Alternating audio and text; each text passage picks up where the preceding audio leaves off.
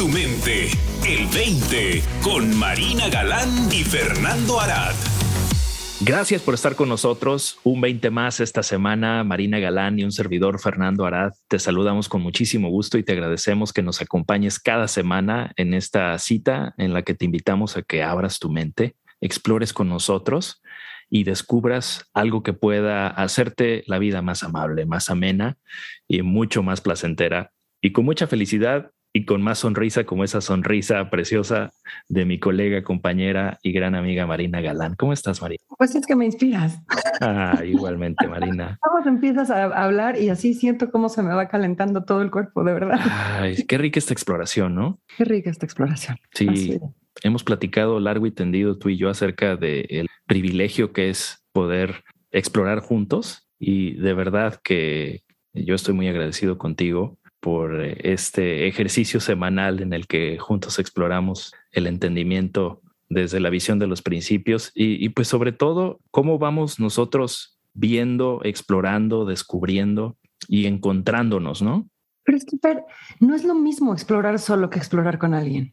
O sea, cuando exploras con alguien hay una reverberación. Sí. No, hay como este, no sé, como las cajas de los instrumentos, ¿no? Que entonces es cuando el sonido se redondea y se amplifica y, alcanza lugares que no podría alcanzar de otra manera.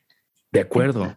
En ese sentido, de verdad, gracias, de verdad, gracias. Es muy rico este ejercicio, como bien dices, creo que el poder explorar juntos hace que nuestros descubrimientos realmente se conviertan como en 3D, ¿no?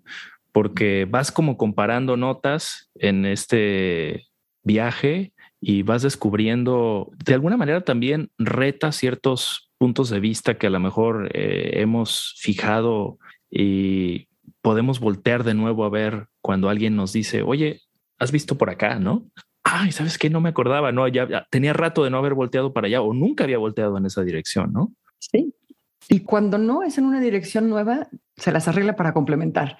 Así es. ¿No? Entonces siempre se gana. Sí. Siempre se gana en una exploración conjunta. Y no que la exploración individual no sea importante, porque lo es, definitivamente. O sea, sin esa no puede haber la otra. ¿no? La base es la exploración personal, la exploración hacia adentro, la exploración hacia uno, ¿no? Claro. Pero, pero el poder compartirla con alguien definitivo es, es un verdadero deleite. Sí, es un gusto. Y bueno, justamente hablando de deleites, pues el tema del día de hoy es precisamente a qué sabe la verdad. Mencionabas que escuchabas eh, al abrir el programa y ya sentías algo, ¿no? Ese saborcito que nos da el empezar a voltear la mirada interior en esta dirección, creo que tiene un sabor muy particular y nos permite saborear la vida también desde un lugar muy diferente en nuestra conciencia, en nuestra mente, en nuestra alma, en nuestro corazón, ¿no? ¿A qué sabe la verdad para ti, Marina? ¿Tiene, qué, sabores, eh, no sé, te, vienen a la mente cuando empiezas a hacer estas exploraciones y sobre todo cuando empiezas a descubrirte más en este espacio que creo que estarías de acuerdo conmigo, es diferente cuando volteamos en esta dirección? Híjole, Fer, el primero que se me vino a la mente es un sabor que de entrada es bien agridulce. sí, el chamoy. Es bien agridulce. Sí, sí, ¿te acuerdas del salim? Así. Ah, sí, sí, sí. Es bien agridulce, pero que cuando, cuando te quedas con él a profundidad, o sea, el retrogusto es de una dulzura absoluta. Mm. Que es la humildad, la humildad, ¿no? Que de pronto el primer golpe puede ser durísimo. De acuerdo pero hijo, qué rico, eh, qué rica es la humildad, ¿no? Qué rico es el poder quitarse importancia a uno mismo. De acuerdo, aligera mucho la carga, pero si ese sacudón principio eh, es duro, porque eh, en mi caso yo lo he vivido como se siente como una humillación, ¿no? Al intelecto.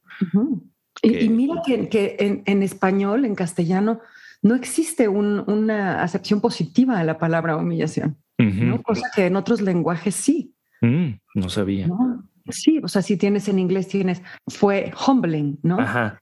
Que, sí. que, que, tiene que ver con, con humildad, sí. pero no es una humillación.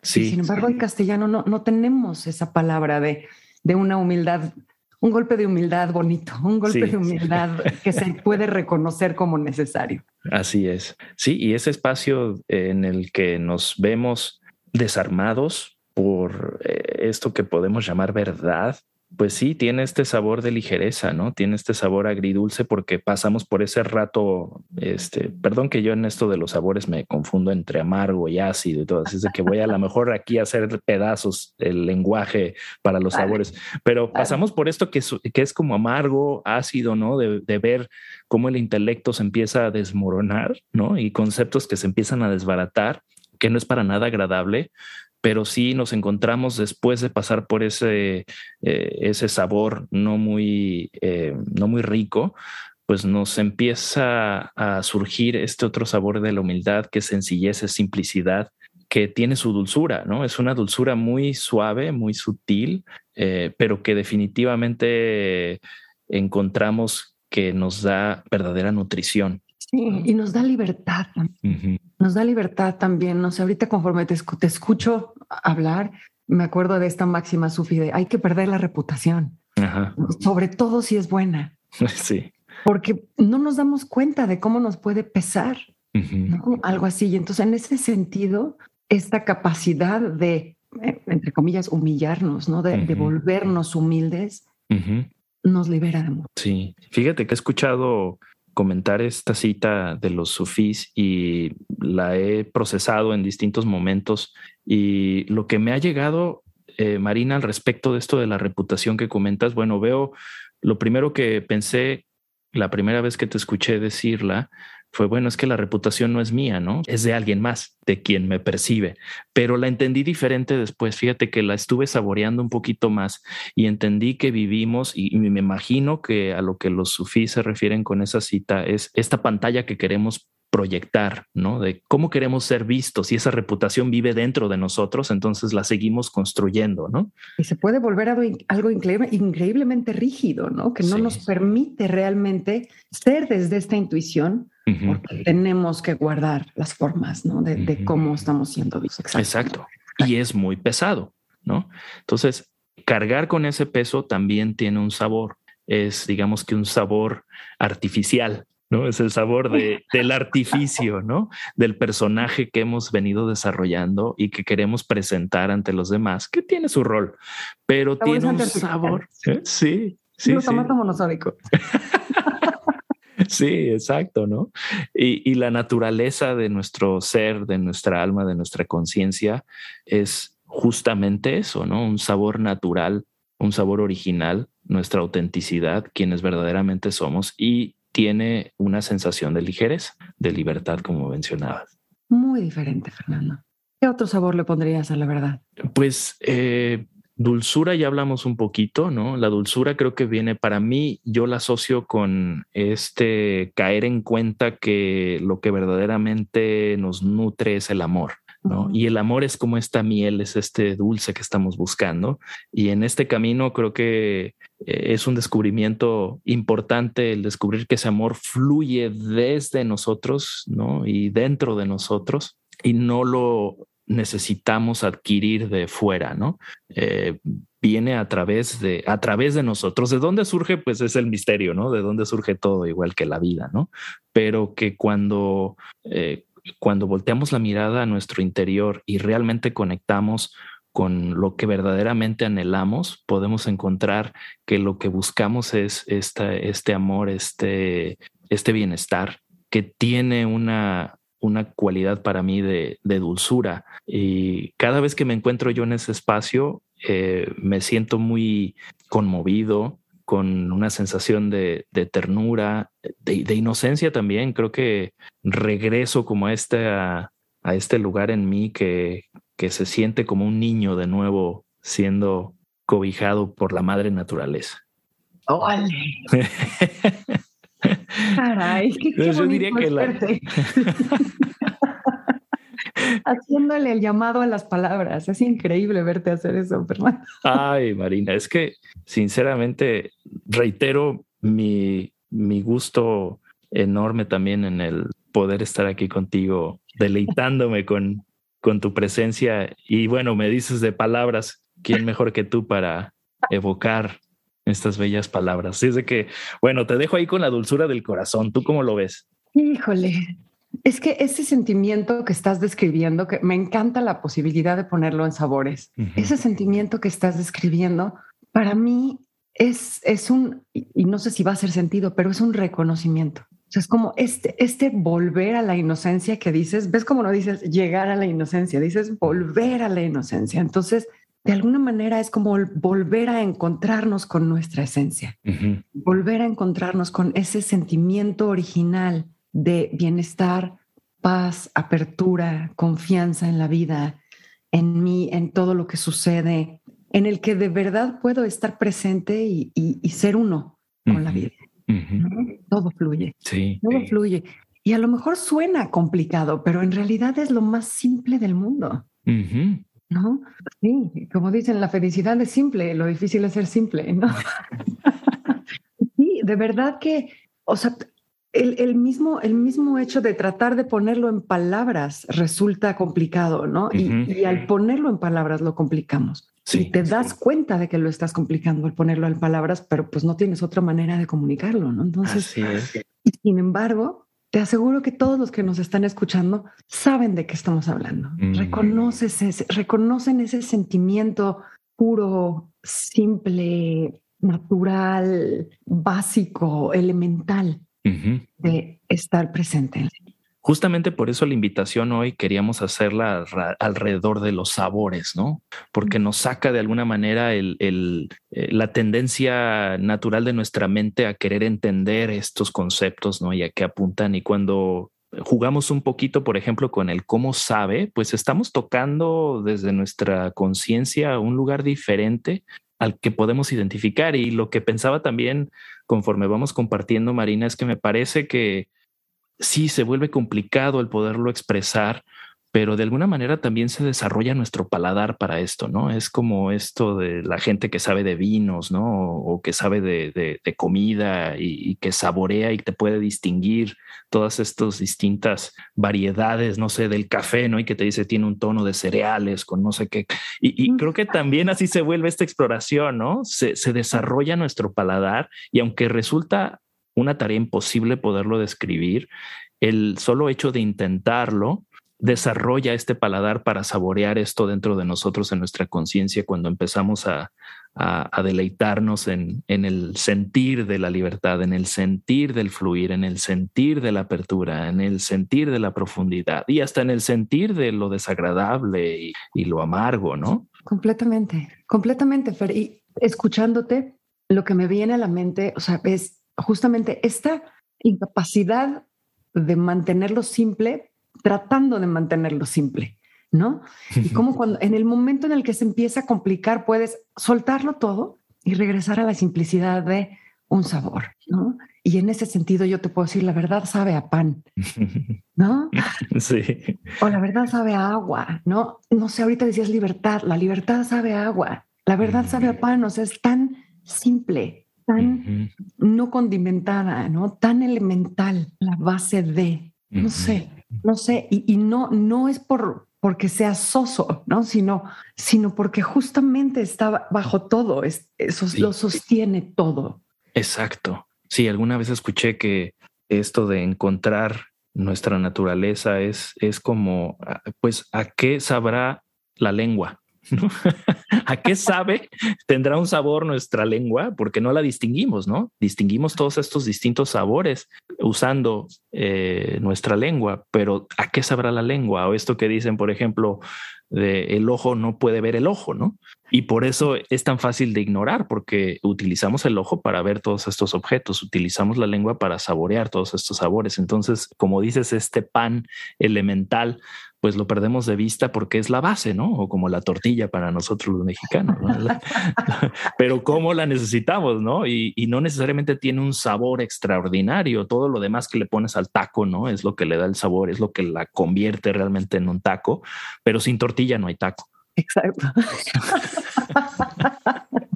Entonces, bueno, hay tacos del pastor, hay tacos de asada, ¿no? De lo que quieras. Y, bueno, la variedad eh, es, es múltiple, pero lo que tienen en común es el taco. Hasta tacos de lengua y de ojo. Perdón, es la tortilla. Sí, sí, exacto. Sí. exacto.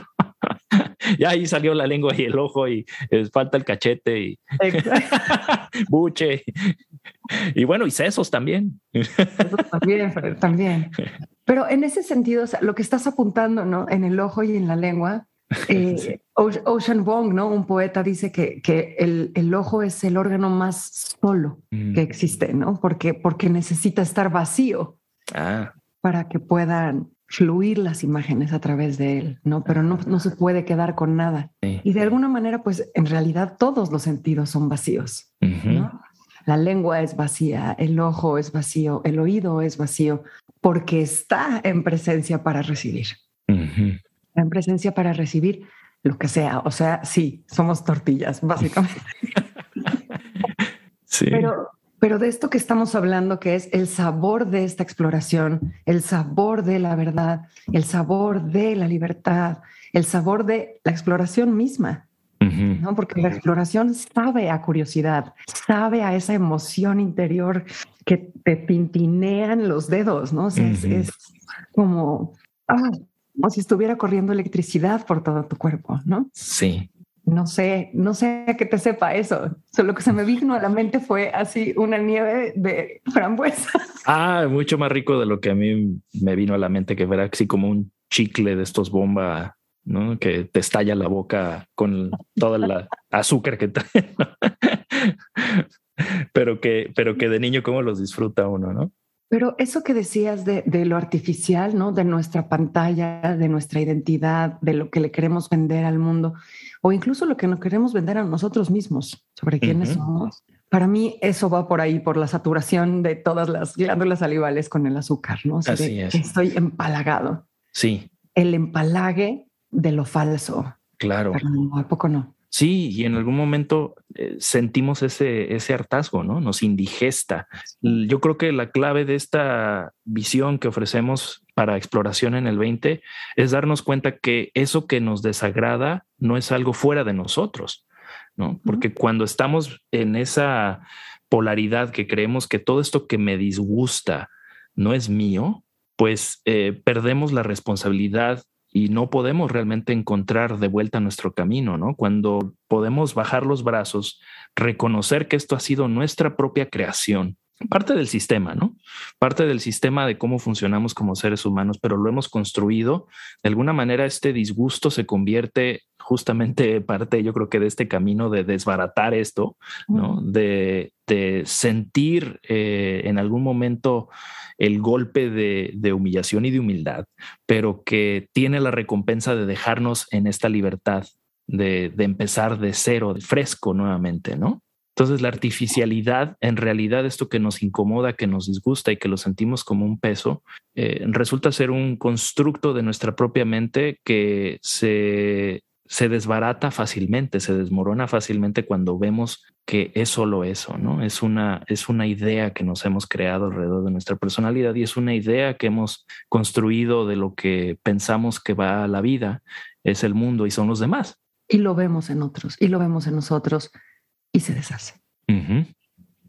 ¿No? O sea, se diluye en el agua de la verdad. Eso. Y entonces empezamos a utilizar esta agüita para de vuelta podernos regresar nuestras papilas gustativas de conciencia a este estado natural en el que entonces podemos deleitarnos de nuevos sabores o de sabores que, que ya han estado ahí, pero que no los percibíamos con claridad, ¿no? Porque estábamos saturados de estas otras, de estos otros sabores tan, tan intensos artificiales. Y entonces la invitación a eso, Fer, ¿no? A diluirlo, diluirlo, diluirlo y a regresar a esta neutralidad, a esta apertura, a esta conciencia que puede volver a probar. Exacto. ¿Y qué tal si disfrutamos de las tortillitas así con poquita sal nomás? A mí me encanta, me encanta la idea. ¿No? Y a lo mejor hacer un poquito de, dieta de conciencia para volver a, tomar conciencia justamente de estos sabores naturales de nuestro ser. Sabores naturales de nuestro ser y el sabor neutro de nuestra conciencia en sí misma. Así es. Pues muchas gracias, Marina. Igual, Fer. Ahí al rato pasa mi puesto de tacos de ojo y de lengua de conciencia. Me parece muy bien. Gracias. Hasta la próxima. Para más, visita el20online.com. Abre tu mente. El 20.